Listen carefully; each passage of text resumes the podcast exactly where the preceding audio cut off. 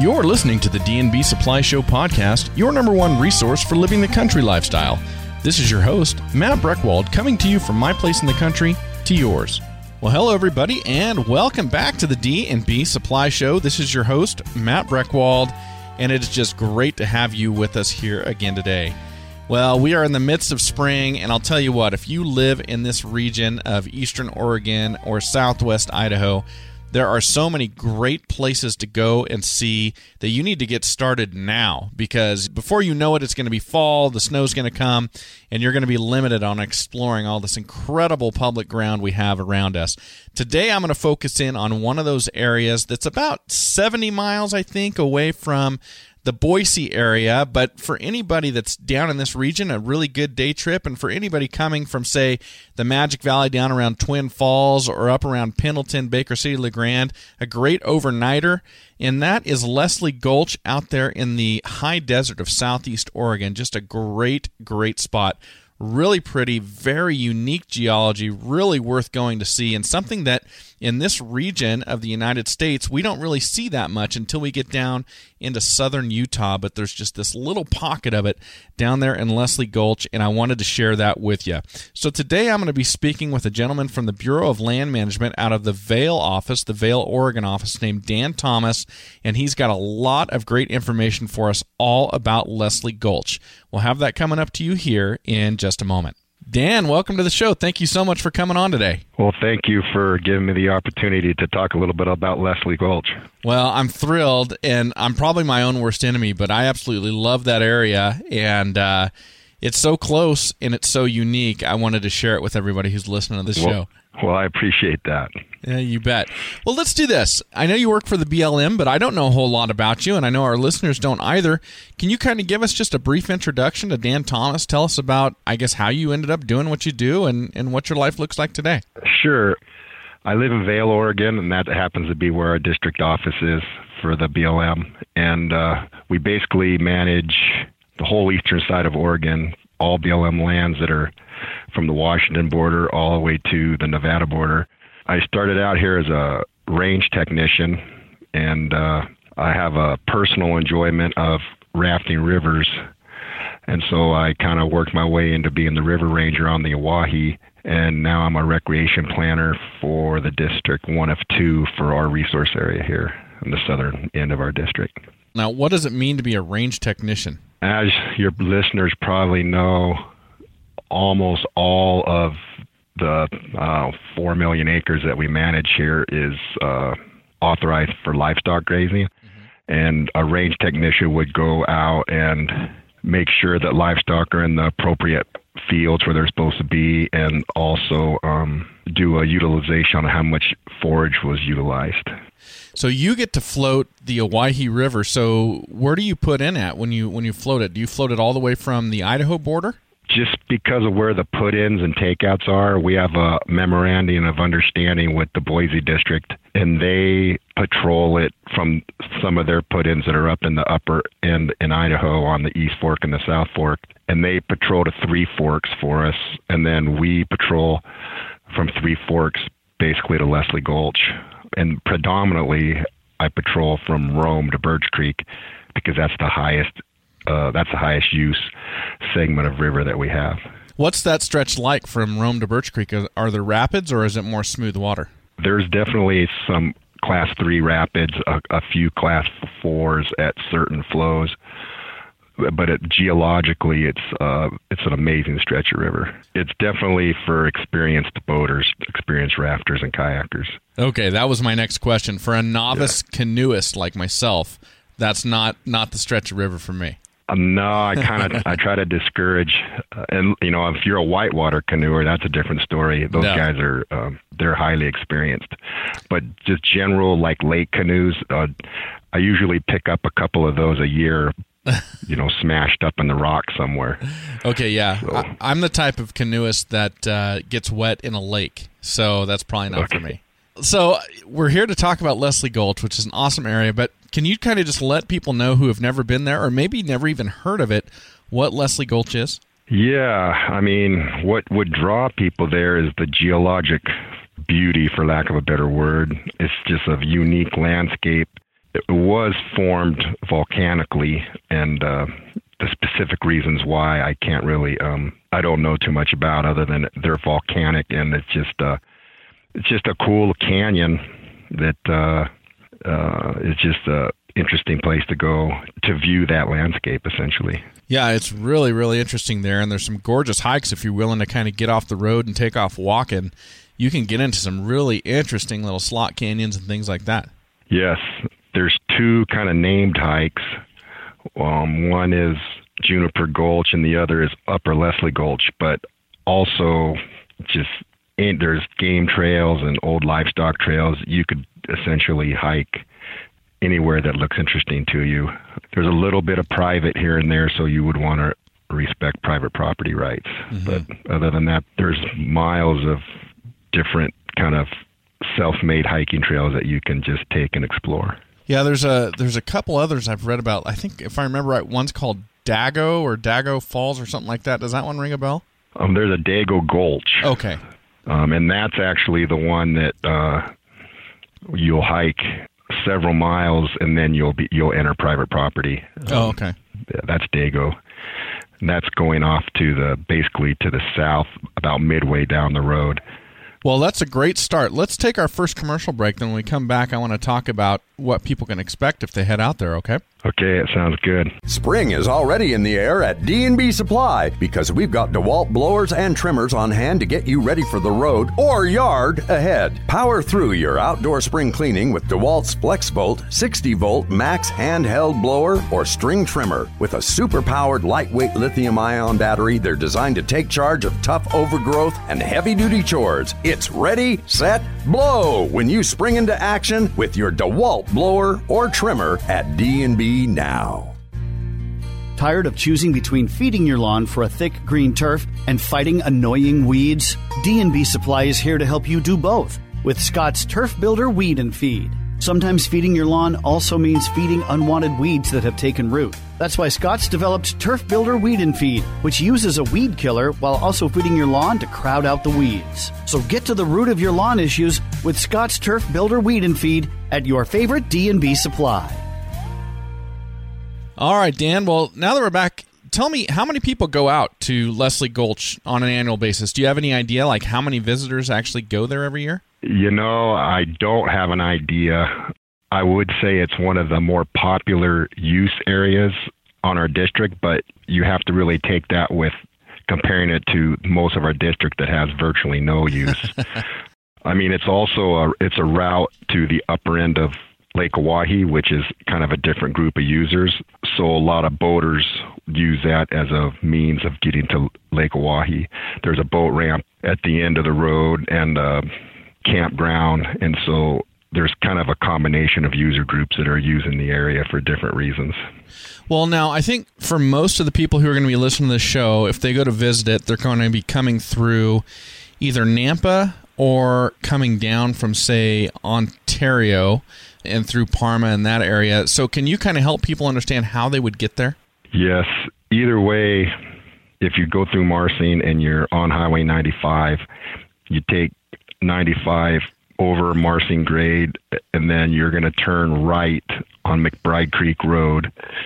You'll take that through Rockville. It's a little community of houses and a small school. Mm-hmm. And then you'll get on Succor Creek Road and then you'll take that for a couple miles, and then you'll turn left on Leslie Gulch Road, and you'll take that right down into Leslie Gulch. That's the most direct way to go.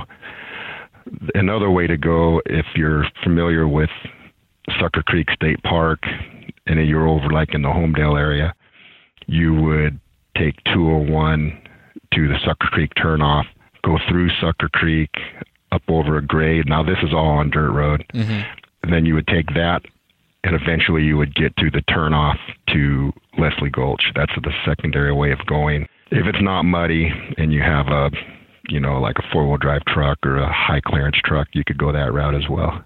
Now, once folks get out there on the dirt roads, that's all going to be open range for the cattle ranchers, isn't it? Yes, yes, it is. Um, but you'll be traveling relatively slow on the roads, so hitting livestock wouldn't really be an issue. If that's what you were thinking about. well, I'm thinking about that, but I'm also thinking about folks that get back there and they see cattle on the road. They don't necessarily need to call anybody and say, "Hey, there's cows out," because that's where they belong. Exactly. Yep, that's exactly true. Now, in trying to describe Leslie Gulch, you know, I'm not artistic with my words. I don't have a really good ability to just paint a picture in people's minds. But I've heard it referred to as the southern Utah of eastern Oregon, meaning southern Utah is so well known for those super interesting and beautiful geological features. And that's what first drew me down to Leslie Gulch. And when I got there, I, I thought, you know what, that was a very apt description. Yeah, it's not sandstone per se, but it is the same red tone that I imagine in Utah. Another unique thing about it is, for whatever reason, the wind, I, I think it's the wind, but it makes these very specific kind of, I call them potholes in the rock that are pretty unique. And, uh, yeah, it's, I, I'd say it would be similar to at least pictures that I've seen of Utah. Well, as a person who's been to both, I can say that there's definite similarities and if you like that region of southern Utah, you can get a little piece of it there for sure. It is really really a beautiful area and it just it kind of blows you away, especially when you first drop in, at least if you're coming from the from the Marsing side, that's pretty dramatic when you first drop into it. Yeah, I would agree with you. Now, what do most people do to recreate there? What would your recommendations be for people if they say, "Well, we want to go see it, but we also want to get out of the car and go do something"? What are the best ways to recreate in Leslie Gulch? Um, if you're not going there, like I said, specifically to boat on the lake, then it would be to view the landscape, to um, wildlife. There's a almost always bighorn sheep ewes kind of hanging around there. Mm-hmm and in the spring, the wildflowers are going to be a big draw. So it's basically just uh, you know taking in the beauty mm-hmm. and hiking to do that, or just viewing it from the, the your car. That would be the main reasons why people would go there for recreational purposes. Uh, in terms of the wildflowers, uh, it's like we've had this really wet spring so far. So, is there a way to gauge when they'll be, say, at maximum bloom? Is there a way to kind of time your trip out there so you can see as much as possible? Ah, that's a really good question. I would say, I mean, it's greening up now. And when I say greening up, I would say just as soon as we get like a, a good spurt of warm weather, it's really going to cause those wildflowers to just uh, explode. So, but you're going to have a little bit bigger window than that. But you know, we've been cold here, colder than normal. Mm-hmm. Um, so that first week of good warm weather, I would say at the end of that or the following week, it should be good. Let's take another break. Uh, when we come back, uh, more about the recreation there. Okay. Sounds good. Get charged up for your garden work this spring with the all new HSA 25 battery powered garden shears from Stihl. Available at your favorite D&B supply for just $119.95. These shears are perfect for detail oriented trimming, making it easier than ever to make quick work of all your garden projects.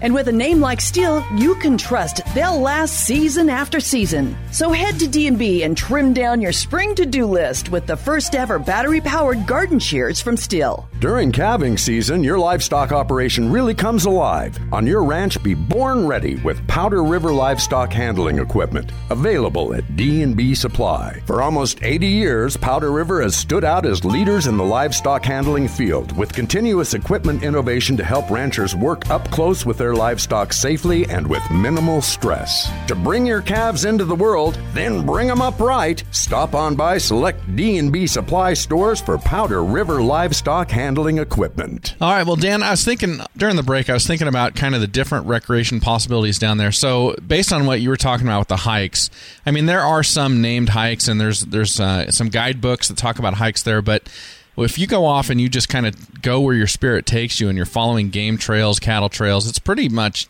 endless, isn't there? The amount of possibilities. That's exactly right. It just it's going to be determined by um, how much water you packed with you, and uh, yep, it's totally endless. I mean, you'll get out of Leslie Gulch, but you'll still be in, uh, you know, Leslie Gulch proper. You could hike out of it, but you'll still be in uh, wilderness study areas, and you could just go for miles, basically. You know, and you brought up a good point. Is there any water available to folks there other than once they get down to the Owyhee River and the reservoir? Mm, no, we don't have any at our campground. We don't have developed water. so I definitely just plan on bringing whatever water you feel like you would need. Yeah, and in terms of services, I mean, the closest thing is going to be either Marsing or Jordan Valley. So don't go out there with you know a quarter tank of fuel. Yeah, you you definitely want to fill up at Marsing or Homedale, depending on which direction you are going coming. Now, have you been able to hike there very much? Do you have a favorite route that you like to take? I don't actually go on the two little named hikes very much. My favorite is just kind of just like you said earlier, just wherever it kind of takes me, just to explore new areas each time. The two named hikes are relatively short and they, they go up a draw. They're really beautiful. I mean, I, I definitely would go, but you know, you just go up one way and come down the same way, mm-hmm. kind of because they're boxed in. And in terms of seasons, uh, obviously spring is going to be beautiful up there. Is that probably the best season to go, or is summer better? Fall? What would you recommend there? I would recommend spring first, just mainly because of the wildflowers and the color, the green, and then secondly, I I would recommend fall only because it's cooler. Mm-hmm. Um, it can get pretty hot in the summertime, and you're not gaining anything either way, the landscape is going to be similar in the fall or the summer, so you might as well have a little bit cooler weather. I imagine inside that inside that canyon, middle of the day in the summer, that's got to radiate some heat off the walls of the those rocks. Yeah, just in general, just the, the whole area. I mean, I'm assuming you're in Boise area. Yeah, it gets hot in the summertime. yeah, so. yeah, no question. Now, in terms of wildlife, the bighorn sheep, that's really exciting. Are those going to be desert bighorns? They're California bighorn. California bighorn. Okay. Yeah, they were planted there years ago when trying to reestablish California bighorn into their kind of their historic ranges. Is that right? Okay, so California bighorn sheep. There's going to be mule deer in, in and around there uh, as well. I thought I read that you could even you could possibly run into some elk and some other wildlife in there. I would be surprised to see elk. You could run into some mule deer, and if you did run into elk, I think it would be if you went in there in the winter. Probably. They probably they could winter down there. But in the summer they're going to be like up on Mahogany, I would think. Mahogany Mountain. Gotcha. And then just like we have chukar and quail, um, you know, the game birds. Mm-hmm. Um, would be down in there as well. Now, as you get all the way down and you get to the Owyhee River, uh, you said there's kind of another group of folks that likes to go down there and access the the reservoir from that end. Is there a boat launch or people putting in like fishing boats and things there? Yeah, there's a full boat launch because you're actually not you're on the reservoir when the reservoir is full. I mean, the Leslie Gulch Road goes down to the reservoir, so it is technically the Owyhee River, I guess, but it's more uh, you're going to expect a reservoir environment. And so, yeah, there's fit, people would be fishing, or people would be launching like big bass boats. I mean, it's a concrete boat ramp. It's you know, it's pretty developed. And then, what about camping? You mentioned that there's one campground. Is there just the one organized campground in that general vicinity? Yeah, there's one. It has 12 campsites with picnic tables and uh, also like a, kind of a gazebo affair for shade and uh, for each individual site. And then there's um, outhouse type bathrooms, um, mm-hmm. you know, the concrete vault toilets essentially. Yeah. And no water, like I said. And uh, that's about it for developed campsites, anyways. And then do those get filled up pretty frequently during the, the best camping seasons, or is it if you show up, you're likely to get one? You know, all the times I've been to Leslie Gulch, I've never seen it full. I did see a photo of it full once, like it was a Labor Day weekend or a Memorial Day weekend. Mm-hmm. Sometimes, because of the boat ramp there and the lake, sometimes it has to do with like some particular game fish that might be biting really heavily. Okay. And then because that campground is also serves people uh, uh using the lake but of the 50 times, 100 times I've been down there, generally there's nobody there. Okay. Or maybe one or two people. So your chances of being able to get one of those campsites is pretty good. Now, if you get down there and for some reason the campground was all filled up, is it is it allowed to camp outside of the organized campground and around that area? It is, except for the fact that it's a WSA, a wilderness study area, and so you can't drive off the road. So essentially, and just because it's in a canyon, the, the places where you could pull off and camp without just going, you know, cross country and getting into the sagebrush or something are pretty limited. Mm-hmm. And so there could be a, a turnout here and there in the road where you could camp, but you'll be right on the edge of the road. The, the better option would be to go back out of the canyon and camp in some of the dispersed camping areas where you can that you've you passed on the way of getting into Leslie Gulch. You know, those are the hundreds of side roads that are going off that main Leslie Gulch road that mm-hmm. You could pull down and camp on and have a more um, a more private camp than just camping on the side of a road, basically, the side of a pretty well used road. Hope that makes sense. Yeah, uh, no, I, I get it. Uh, so it, you need a bigger, broader area because uh, it's less tied up on top, no canyon. Yeah, and there's just less people.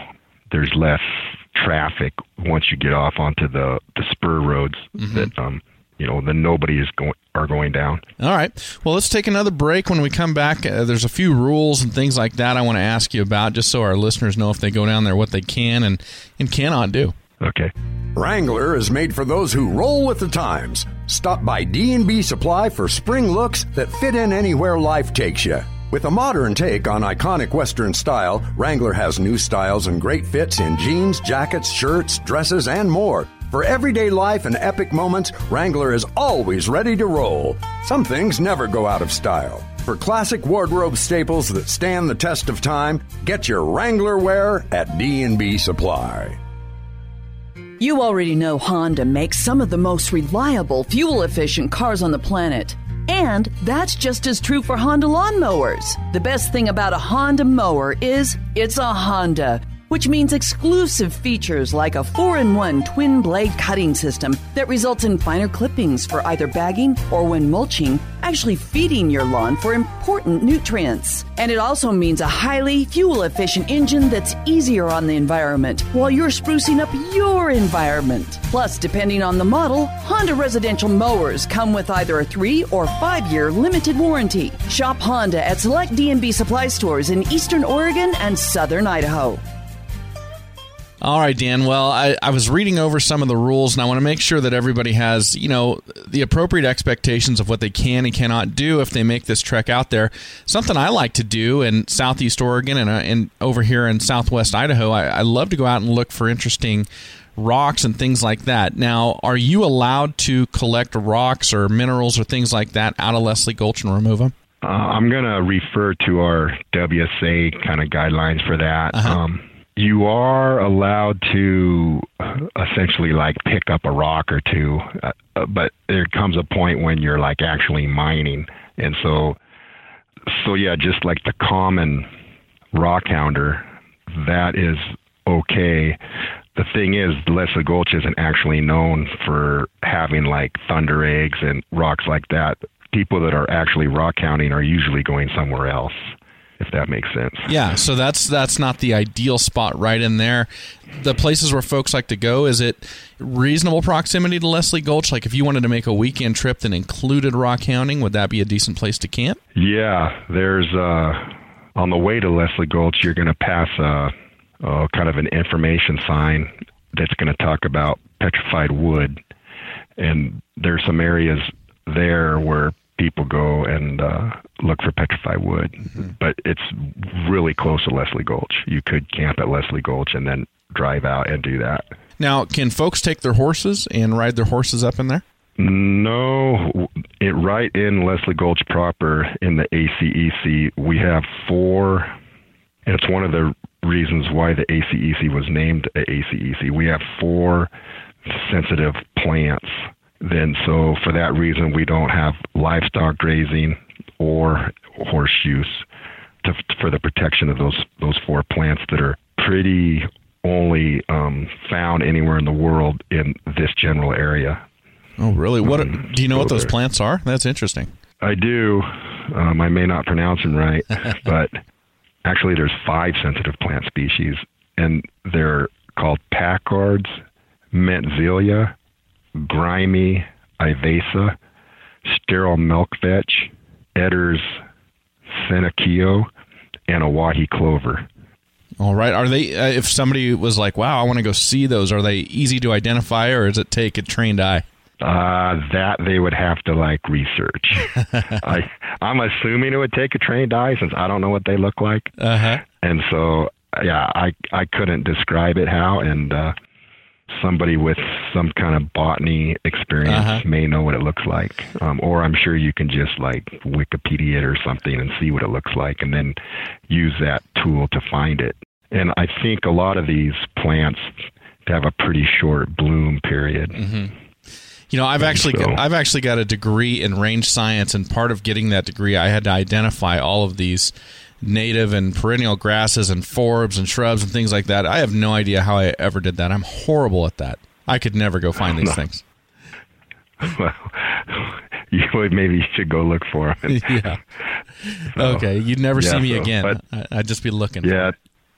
So to answer your question, it's although it seems like a really good area to horseback ride, and it would be within the ACEC proper, we have to um, to not allow it for those plant species. Now, off-highway vehicles, if people want to take their razors, their motorcycles, their four-wheelers, whatever it may be, obviously you don't want them getting off uh, up into those trails and into those, you know, off the road. But can they ride them on the the BLM roads out there? Yep, and the only BLM road in Leslie Gulch proper that you can ride them on is the main road that goes down to the campground. So Okay. the main road that you came in on, and so and, and so that's it's not it's kind of limiting to that recreational activity due to the lack of roads in the area. Um, so that's something that you would do prior to dropping into Leslie Gulch on some of those roads that kind of spur off the main road that goes down there. And then what about shooting? A lot of people like to go out and they like to take their guns out and do some target shooting and things like that. Is that restricted there in Leslie Gulch? You know, I'm not sure if it's legally restricted. I've never seen anybody doing it just because it is kind of a higher use area. Uh-huh.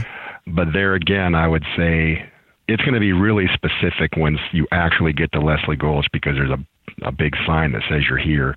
And but prior to that, there's thousands and thousands and thousands of acres of open BLM lands where shooting would be much more appropriate Yeah, that makes sense. and Get, safe. get out there away from people with a good backstop and and uh, let everybody camp without the uh, the the gunfire going on. Yeah.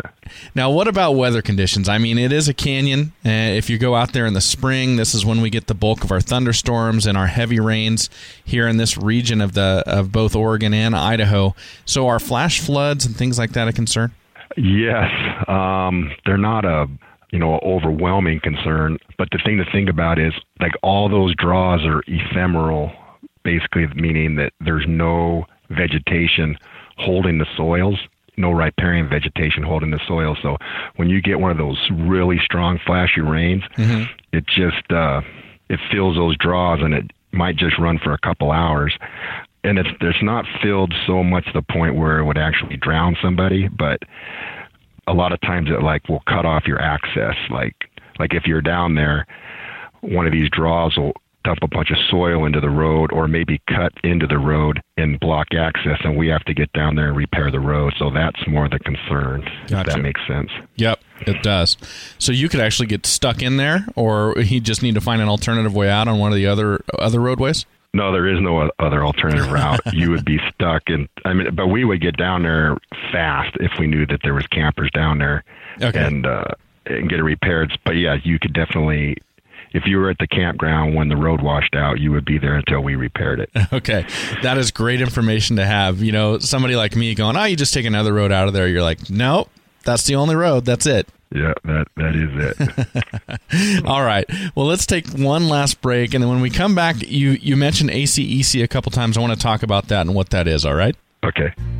Know when they say good fences make good neighbors? When you've got Behlen Country gates and panels to really fence your livestock in. Also, when you let your neighbor in on the great deals you can find on Behlen Country at D&B. Made from steel and designed for stamina, Behlen Country gates and panels are tested to match up to robust ranch life. So instead of mending all those fences, round up a whole new one with Behlen Country at D&B Supply. Carhartt makes gear to get you through anything, so D&B Supply offers a wide selection to outfit any day, any task, and any weather. Built to stand the test of time and have your back no matter what comes your way. Carhartt clothing keeps you comfortable all day long. And for extra hard jobs, check out Carhartt Force. The line that wicks sweat, fights odors, releases stains, and works as hard as you do to outlast them all. Get decked out in Carhartt at D&B.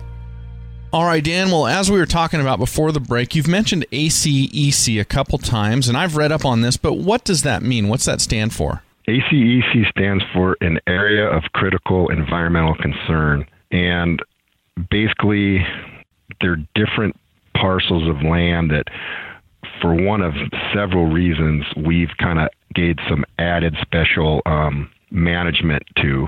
It could be historic, cultural, or scenic values. It could be fish or wildlife resources. It could be, uh, you know, or other natural systems or processes. Um, Leslie Gulch values are its high scenic values, bighorn sheep and habitat, and the five sensitive plant species that I mentioned earlier.